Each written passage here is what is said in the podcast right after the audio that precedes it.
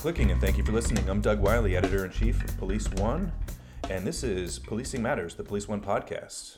Hi, welcome back. This is Jim Dudley. So, Jim, um, this week we had yet another uh, coordinated um, attack with uh, two different locations in Brussels. Um, both of the targets um, uh, suffered um, explosions uh, and, and casualties numbering upwards of 30, with 230 um, reportedly injured. Um, these were both soft targets, and there's a lot of history behind the, the soft target attacks. You know, going back to the Abu Nidal organization back in the 80s when they um, they bombed the ticket counters in Rome and Vienna, and other organizations took the, that tactic, and it kind of went away for a little while, but it's obviously come back.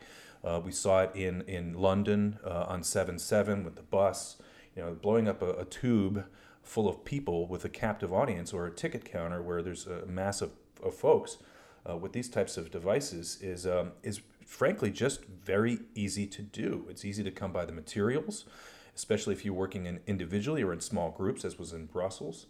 You know, these folks are difficult to detect, but I, I want to reiterate before we get into it the um, the eight pre-attack indicators of terrorist activity, and there'll be a link on the website. You can read more detail on this you know the first is financing activities the second is surveillance and we know that that's more than just you know glassing a, a target with binoculars there's active elicitation which is you know like polling and or you know like saying to you know a school do you have officers on site um, probing security we all know what that means acquiring supplies that's simple suspicious persons in the wrong place you know in in the book left of bang um, you know, you look at baselines and anomalies, people who are in the in a place they shouldn't be, or people who aren't in a place that should be. You know, so you, you kind of get to know your area of operation, and suspicious persons become uh, more easy to spot. Conducting dry runs, obviously, that's something that the 9/11 attackers did.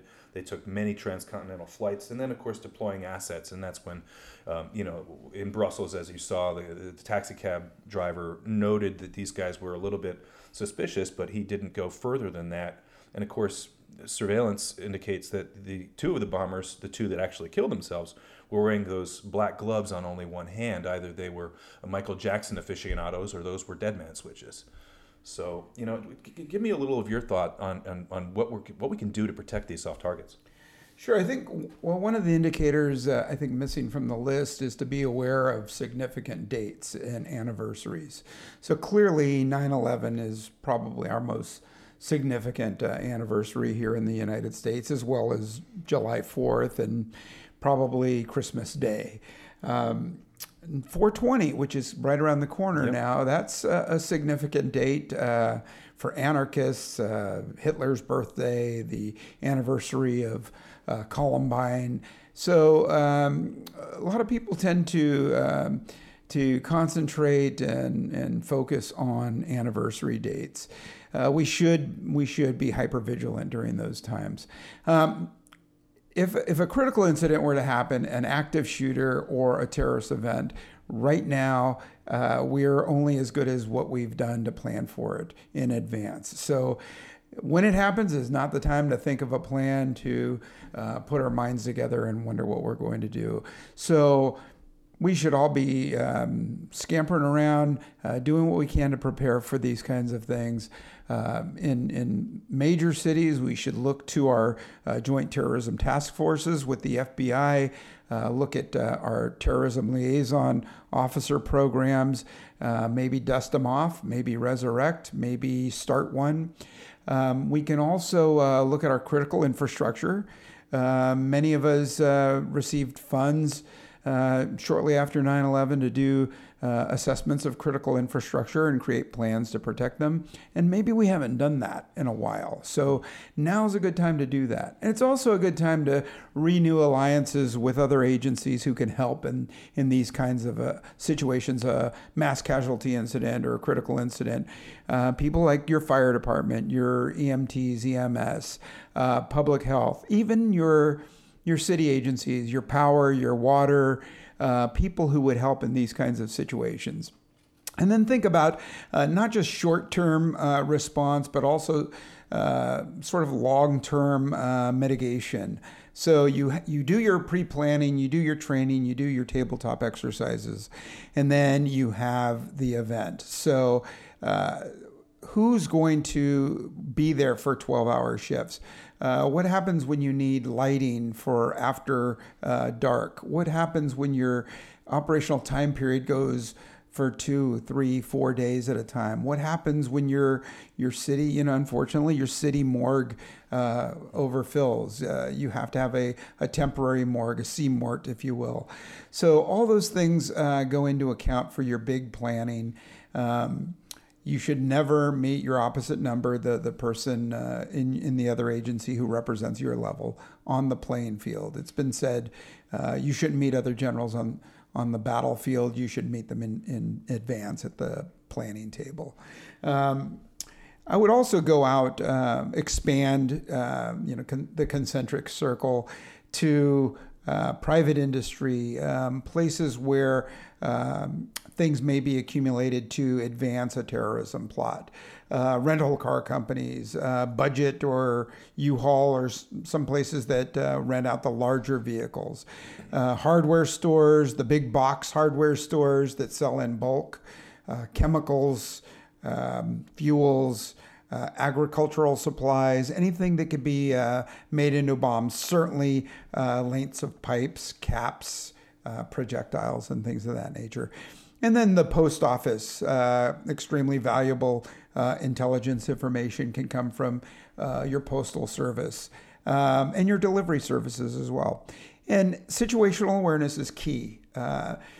anytime there's a large theft, of uniforms or stolen uh, vehicles.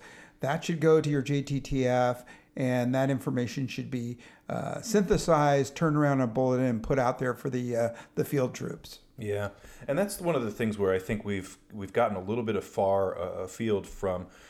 We had a lot of really good coordination um, up and down, you know, from, from federal to state and local. And it seems to me, from my observation in the last five or six years, it seems to me a lot of agencies, at especially at the local municipal level, are, are, making some complaints that they're not getting fed enough information, that they can't get enough from the, from the federal side. So they have to be proactive and go get it. It's they, they can't just sit back and wait for the, the packages to arrive. They have to be proactive and get to the JTTF in person and say, hey, what do you have? What are you working on? What can I take back to my agency, right? Sure, and certainly there is information that should be held close to the vest by by the agencies that deal with um, enforcement.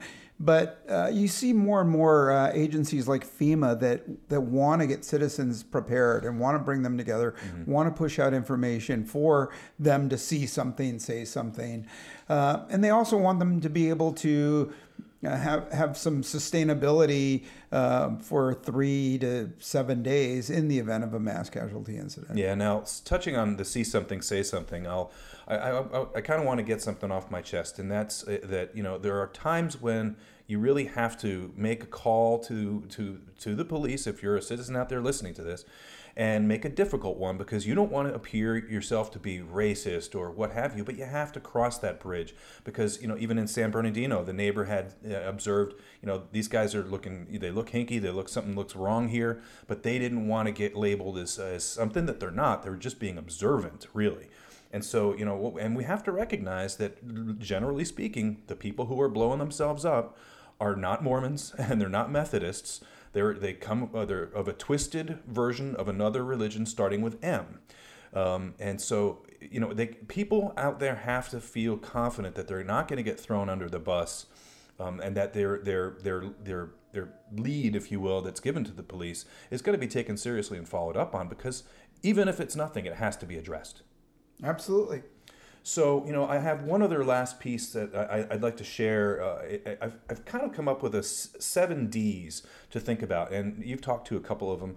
Um, defend and, and deter, hardening these soft targets, you know, figuring out ways to work with these soft targets, whether it's the, you know, in San Francisco, it's the local muni, the, the, the bus uh, and train uh, metro, um, wherever, wherever you are, figure out ways to create presence, to create that ba- additional barrier so it isn't as easy to hit a soft target and then to de- detect and uh, deceive and deter. And that's what the FBI is doing. I mean, they detect and they deceive. They they bag these guys on, on the false premise of helping them get you know the tools to commit a crime, and, and, and they've been very successful at that. And then the final two Ds are defeat and destroy, and that's the part where it's uh, something's already gone off, uh, or is just about to. And I'm thinking of Garland, Texas, where those two guys working security outside the the cartoon contest, they they detect they did, they did, they did actually almost all of these these um, Ds all in one couple of minute period of time. But they defeated and they destroyed that enemy. And in, in, in what we had after San Bernardino is you had a whole lot of cops converge on that that car, and uh, they lit that thing up, and they, they defeated that enemy. So uh, I just want to leave that um, for our listeners out there. And, and, and one last note um, ISIS has this week announced that um, they have released more than 400 fighters into Europe. So, uh, and that's what they've that's what they've admitted to. Um, they view Europe the same as the United States. We are called the um, the, the far abroad. Um, the near abroad is places like Libya, and and the, the interior ring is places like Iraq and and and, and uh, Syria. So these fighters that could potentially get here to the United States, we have to be aware of them. Absolutely.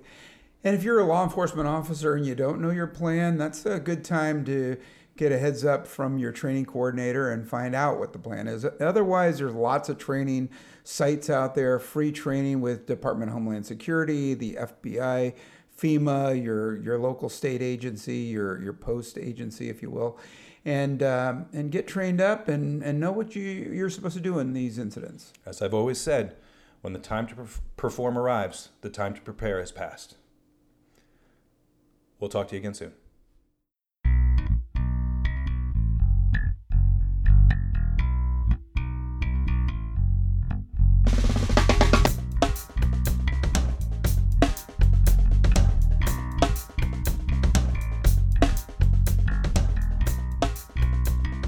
Hello again, and thank you for clicking, and thank you for listening. You're listening to the Police One podcast, Policing Matters. I'm Doug. This is Jim Dudley. So, Jim, you know, there's been some discussion um, over the number of years, really, uh, since um, really since I've been following this stuff about how to have um, law enforcement and fire and EMS work more closely together. Um, in March of 2016, a um, policy came to came to light in San Bernardino, California, where you know, and I know this is a policy in other places, but in San Bernardino, the policy where the, the EMTs, the fire, wouldn't go in until um, police had secured the scene. I know that's a policy a lot of places, but a little 12 year old boy bled out on the scene, and witnesses were saying, you know, you got to go help that kid. So it's it's coming to light for citizens as much as it is now in terms of the, the professionals who have to address this issue. And for me, the beginning, the middle, and the end of this is training. It's it's if you're going to work together, you have to train together. So um, you know, I, I want to have a couple of thoughts on that. But first, give me your your thoughts on just the notion of getting officers and fire and, and, and, and EMTs to work more closely together. Sure, there's there are a number of calls for service um, that require a multidisciplinary approach. So, in an emergency call, critical incident. Um, you may have a dispatch put out a, a call to multiple um, disciplines in response to what, what amounts to an unknown situation. But there was firefight, there was a hazmat, there was there are injuries, uh, people need help. So it's essentially a jump ball from there. We all respond: police, fire, EMS, and maybe some other agencies. Uh, somebody knocks over a fire hydrant in the process, so you have uh, DPW, the public works people responding, the water company. Uh, the electrical people, whoever. So you've got this jump ball. Uh, somebody's going to get there first.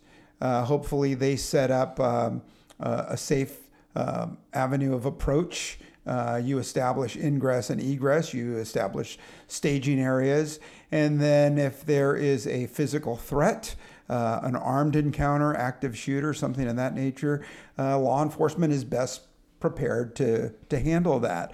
So once the threat is mitigated or uh, suppressed, um, then uh, EMS fire, I, th- I, think it's common in, in a lot of jurisdictions that the policy says mitigate the threat first and then bring in uh, EMS fire.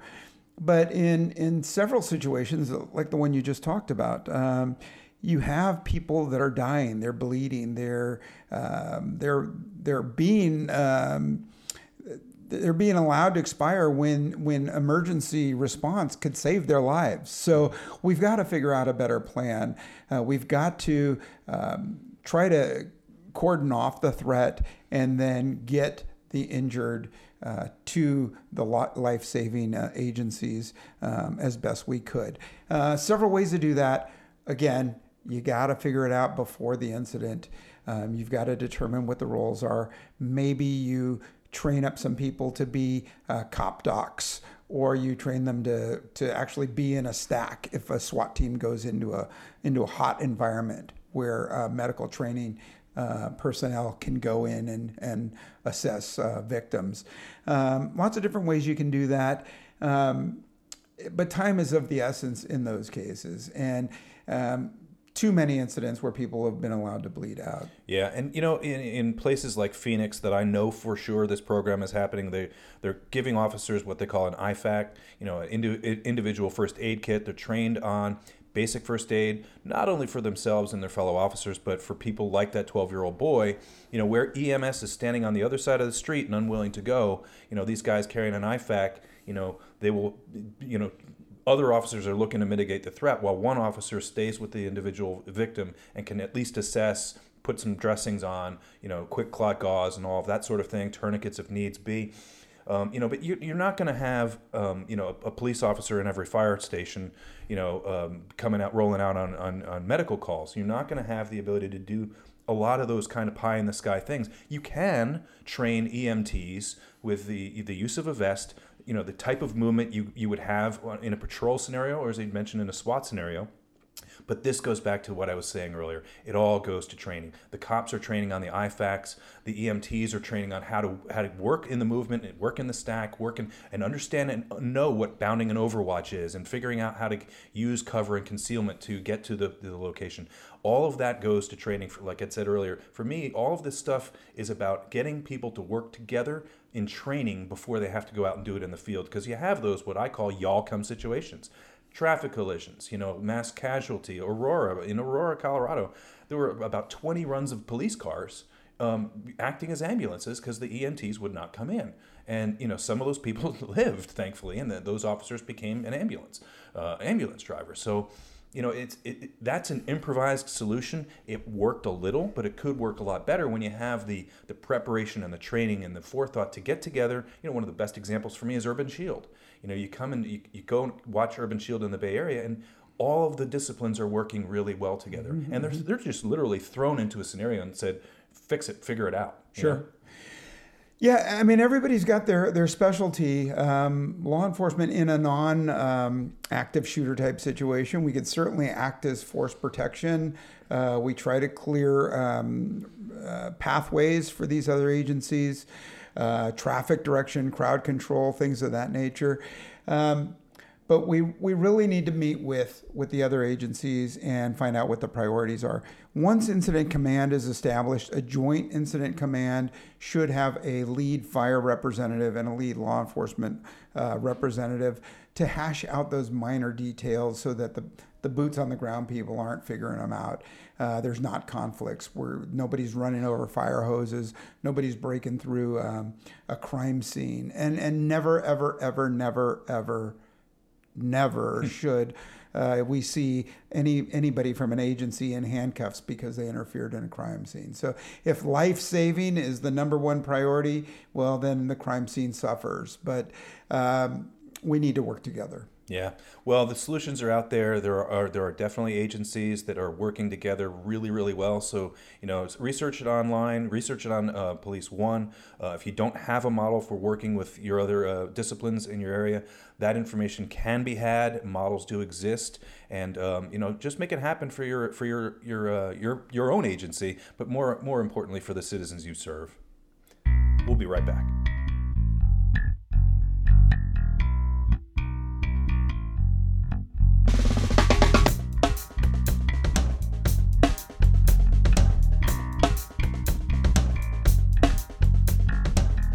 Back. Thank you for clicking and thank you for listening. You're listening to Policing Matters, the Police One podcast. I'm Doug.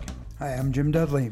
So, Jim, you brought to my attention a program um, taking place uh, in more than one place, but kind of close to home here for you and me in the San Francisco Bay Area in a town called Richmond, which has its share of crime, as anyone who's in this area would know. Um, and it's I'm going to use the word innovative briefly. Uh, it's certainly thinking outside the box, um, doing some crime prevention with um, with the cash box. Tell me about it. So in Richmond, California, um, at one point, um, 2008 or so, they led the nation per capita in um, violence, if not homicides, and they really needed to change up their tactics a bit. Uh, new then new chief uh, Chris Magnus uh, came in with a, a, a, brilliant idea that he said was evidence based, uh, and it was to pay people not to commit crime, and the 76% drop in homicides over that time period certainly caught the attention uh, nationally. Um, similar types of, of uh, harm reduction uh, policies have been tried at, at some of the major cities over the past decade or so uh, with mixed success. But um, you can't deny the uh, the reduction in violence in Richmond, and so essentially the the the program goes like this uh, the police department identifies individuals and makes them an offer of i, I believe it's $1000 a month not to commit uh, gun related um, violence and um, the the statistics that I've seen say that four out of five of those individuals who take the stipend do not commit those crimes. So essentially, you're paying people not to commit crimes. Well, I have mixed feelings on that. Um, I totally believe in harm reduction strategies. Uh, do we pay people not to commit crimes? Uh, it sticks in my craw a little bit, uh, and it's similar to rewarding uh, students that uh, act out in school. So you you give them perks or you pay them something so that they don't. Meanwhile, the A student never gets in trouble, uh, always sitting in the library cramming, um, socially active, and, and other, uh, gets no reward, no mention, no recognition. What, what do you think? I, I, am with you. I'm with you. I, I, I you told me about this program, and I kind of got outside my body a second there, thinking, what what are they thinking over there? And for me, it's it does exactly what you're saying. It rewards you know people who have a long history of, of violent crimes. And you know these as you said earlier the, the, frequent flyers these are the known criminals. These are the folks who should be in jail in my opinion. And um, you know and we're you know they, their reward should be three hots in the cot in my opinion. So it's to me it's a little it's anathema. It's i use the word innovative uh, earlier in the segment because um, it, it's definitely it's definitely thinking differently. Now this is what i want to try to get to and i think you agree. Um, I want to hear from everyone out there listening to this podcast. What are you doing at your agency that's different? That's a crime reduction strategy. That's harm reduction strategy. Are you are you doing the same thing? I think you'd mentioned uh, in Washington D.C. they're doing it, right? So they're going to give it a go. Uh, it is not without cost. It's uh, a several million dollar program. In Richmond, they do it with grant money.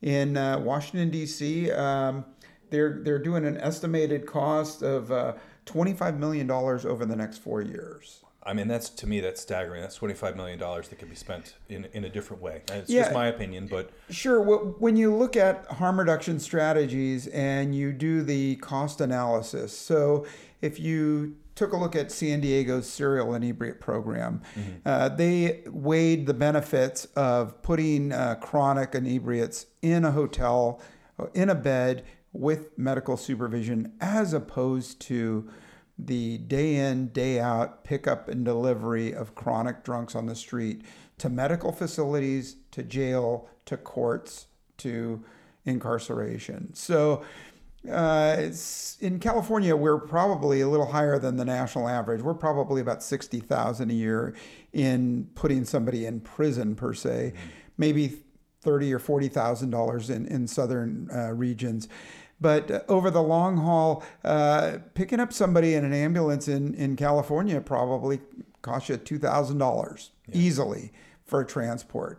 So do you pay now or do you pay later? So harm reduction strategies say we're going to pay something, let's pay something and mitigate the harm. Yeah, it's a, it's a really interesting idea. Um, I'm not going to pounce all over it, but I, I do want to get um, thoughts uh, from uh, folks out there. Email us. This is this is your call to action. If you're listening to this podcast and you know of a program that's outside the box, like the the ones we've been discussing, email us at policing matters. That's one word, policing matters at policeone.com.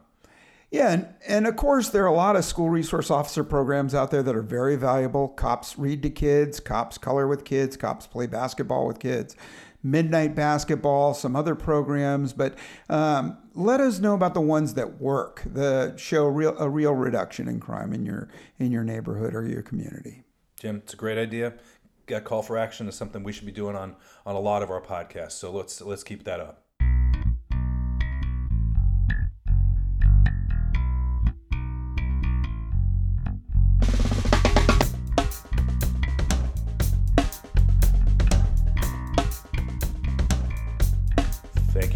And thank you for listening. This is Policing Matters, the Police One podcast. I'm Doug Wyllie, editor in chief of Police One. Hi, welcome back. This is Jim Dudley.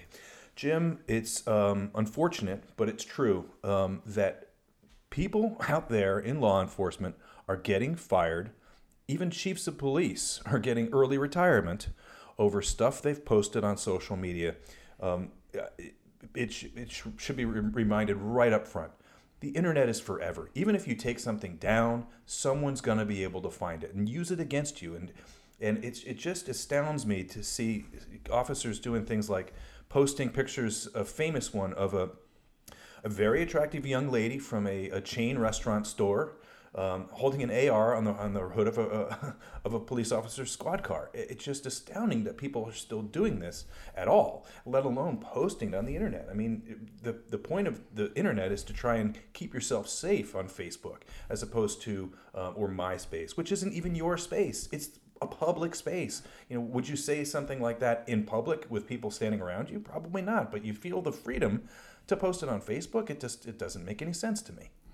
Yeah, the trouble I think with with social media is the instant media aspect, and we've seen not just law enforcement people, but uh, uh, high profile politicians. The we've seen uh, sports figures really step in it by um, falling into their impulse and putting out a tweet that says something that turns around to bite them on the derriere. Mm-hmm. So uh, yeah, you mentioned it. Uh, Twitter, Facebook, Instagram, Snapchat, uh, these others where uh, you may think it's temporary. If you make a mistake, you try to pull it off. Even Snapchat, I think some people are really comfortable with Snapchat because they think eight seconds, it's gone forever. But uh, hey, if I see something coming up from Doug Wyllie and I know it's a good one, I'm getting ready to snap a, a screenshot of what he's going to post, right? So it's not, it's not gone forever.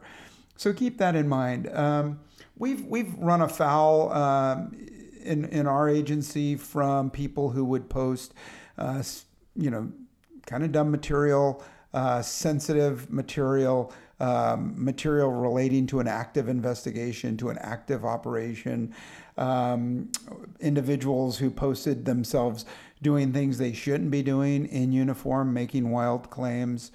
Um, even compromised um, investigations were ongoing operations. So it's not just a um, you know a mistake that might be embarrassing. It could cost people um, uh, the a conviction. It could cost people uh, their safety or their lives even. And it's definitely, as you mentioned, cost some people uh, their their um, their jobs. Yeah, you know, in, in a place called, uh, I think it's called Surf City, it's in one of the Carolinas. A chief of police posted something on Facebook about um, his opinion on the Black Lives Matter movement. Well, he caught early retirement for that. Um, there was a guy, I think it might have been Detroit, it was a Midwestern city, um, who, was, um, who was facing charges uh, for um, inappropriate use of force.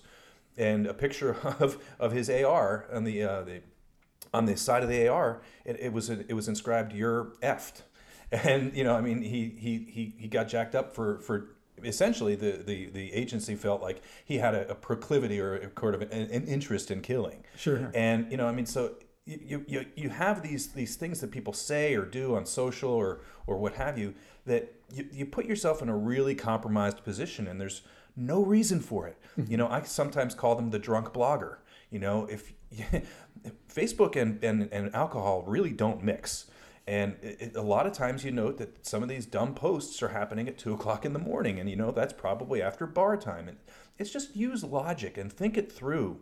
You know, if you're going to be safe on Facebook, if you're going to be safe on these these these websites, you know, you got to follow some pretty basic you know uh, settings and your privacy you know so people don't track you down as a police officer. But you also have to use basic logic. And when the if like i said earlier if you wouldn't say it out in public in front of a whole group of people why would you say it on the internet which is going to reach even more people? It's just illogical to me. Sure. And most most departments have a policy that says when and and and if you can use information regarding suspects victims department property logos, vehicles, uniforms, patches, weapons, if it's theirs or if it's on duty. Um, if you would text or, or send out a photograph of something from a crime scene or a piece of evidence or a suspect, uh, that opens up the liability of your phone being uh, confiscated and searched as evidence, brought into court as evidence, along with whatever else you might have. Um, and then and then there are open issues of searching social media in relation to a criminal case. So not only do you open yourself up to some embarrassment, but uh, to some real real consequences. So the bottom line, in my opinion, is know your department's policy in social media. Uh, if you don't, if you don't know it, look it up. If your department doesn't have it, uh, there's all kinds of great sample um, social media policies on Lexipol, uh, PERF, uh, IACP, and, and, many, many others. And um, short of that, I would I would say go with your own gut feeling. Go with your wince factor. If you think about it and and it makes you wince, then just don't do it. Yeah, and I'll add add to that one other thing. You know, you know the the, the really funny guy your department. You know he could be great in the squad room. You know he's great in, in, a, in, a, in a car and late at night you're not really you're not busy and you're just telling jokes make sure that guy knows that Facebook is the pla- is the place to avoid for that type of humor because we know what some of the jokes are like, right? Sure. You, you got to know your you got to know your venue and things like Snapchat, Instagram, all of those. Um, you know, Vine, you know, all these social media things, they're fun and you could be really entertaining on them, but you really have to check yourself and, fi- and figure out, you know, wait a minute, wait, wait just a second and figure out if this is something that the rest of the world should hear. Yeah. And if people are including your photos on their social media, uh, ask that they not do it. And if, if they don't um, listen to your your plea, then uh, go right to the the um, the social media outlet and ask them to remove it. Yeah, and you can also you can untag yourself. You can't um, help someone posting pictures of you and then tagging you, but you can go out and untag yourself in anything. So there's, in fact, you know, we're going to provide resources to a couple of different um, uh, links on Police One here. I definitely encourage you to check out Laurie Stevens' um, uh, articles on the eight basic uh, uh, privacy settings and the eight advanced basic uh, privacy settings, because those things can really help um, protect you um, from a variety of different things, not the least of which, of course, is people looking for cops on social media and trying to make victims victims of them, whether it's in, in cyberspace or in, in the real world. Um, you know, we, we know that officers today, you know, they have a target on them and in cyberspace is just as as, uh, as dangerous. So I do encourage you to check out the privacy settings that Lori tells you about, and uh, just please be careful on the internet.